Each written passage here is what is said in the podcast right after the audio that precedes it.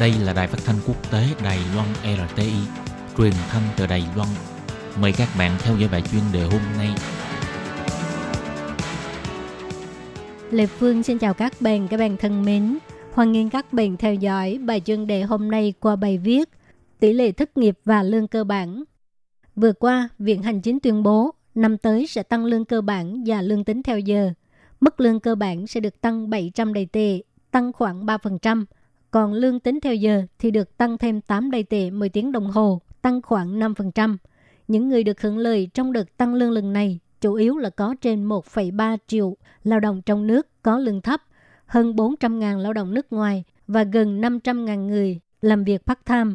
Đợt điều chỉnh lương lần này được chính phủ Thái Anh Văn xem là thành tích chính trị quan trọng.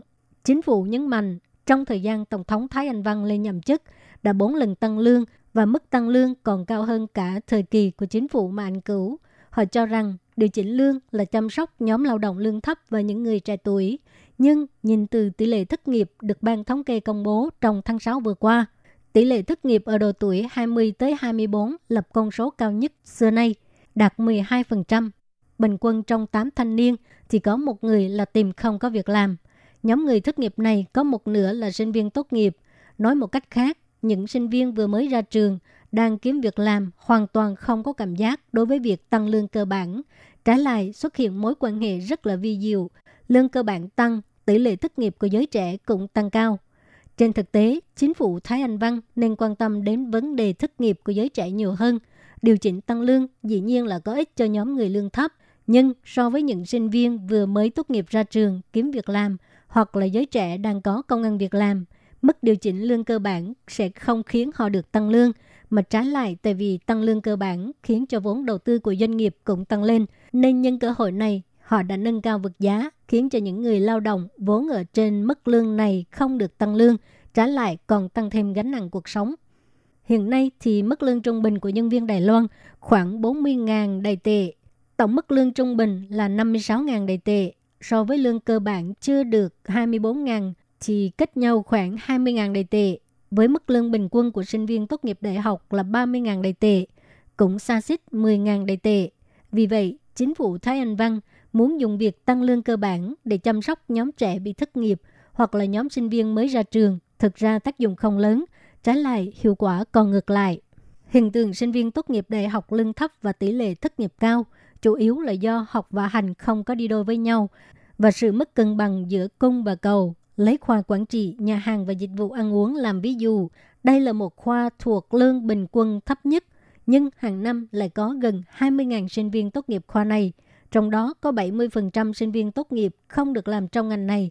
Đây cũng là vấn đề nghiêm trọng, nhưng các đơn vị hữu quan của Bộ Giáo dục chỉ dùng cách là giảm số lượng tuyển sinh theo hàng năm để đối phó. Còn đối với việc phụ đạo nghề nghiệp hoặc là phụ đạo tìm được công việc thích hợp cho sinh viên tốt nghiệp thì không có cách làm cụ thể chỉ nhìn họ thất nghiệp hoặc là trở thành nhân viên tạm thời.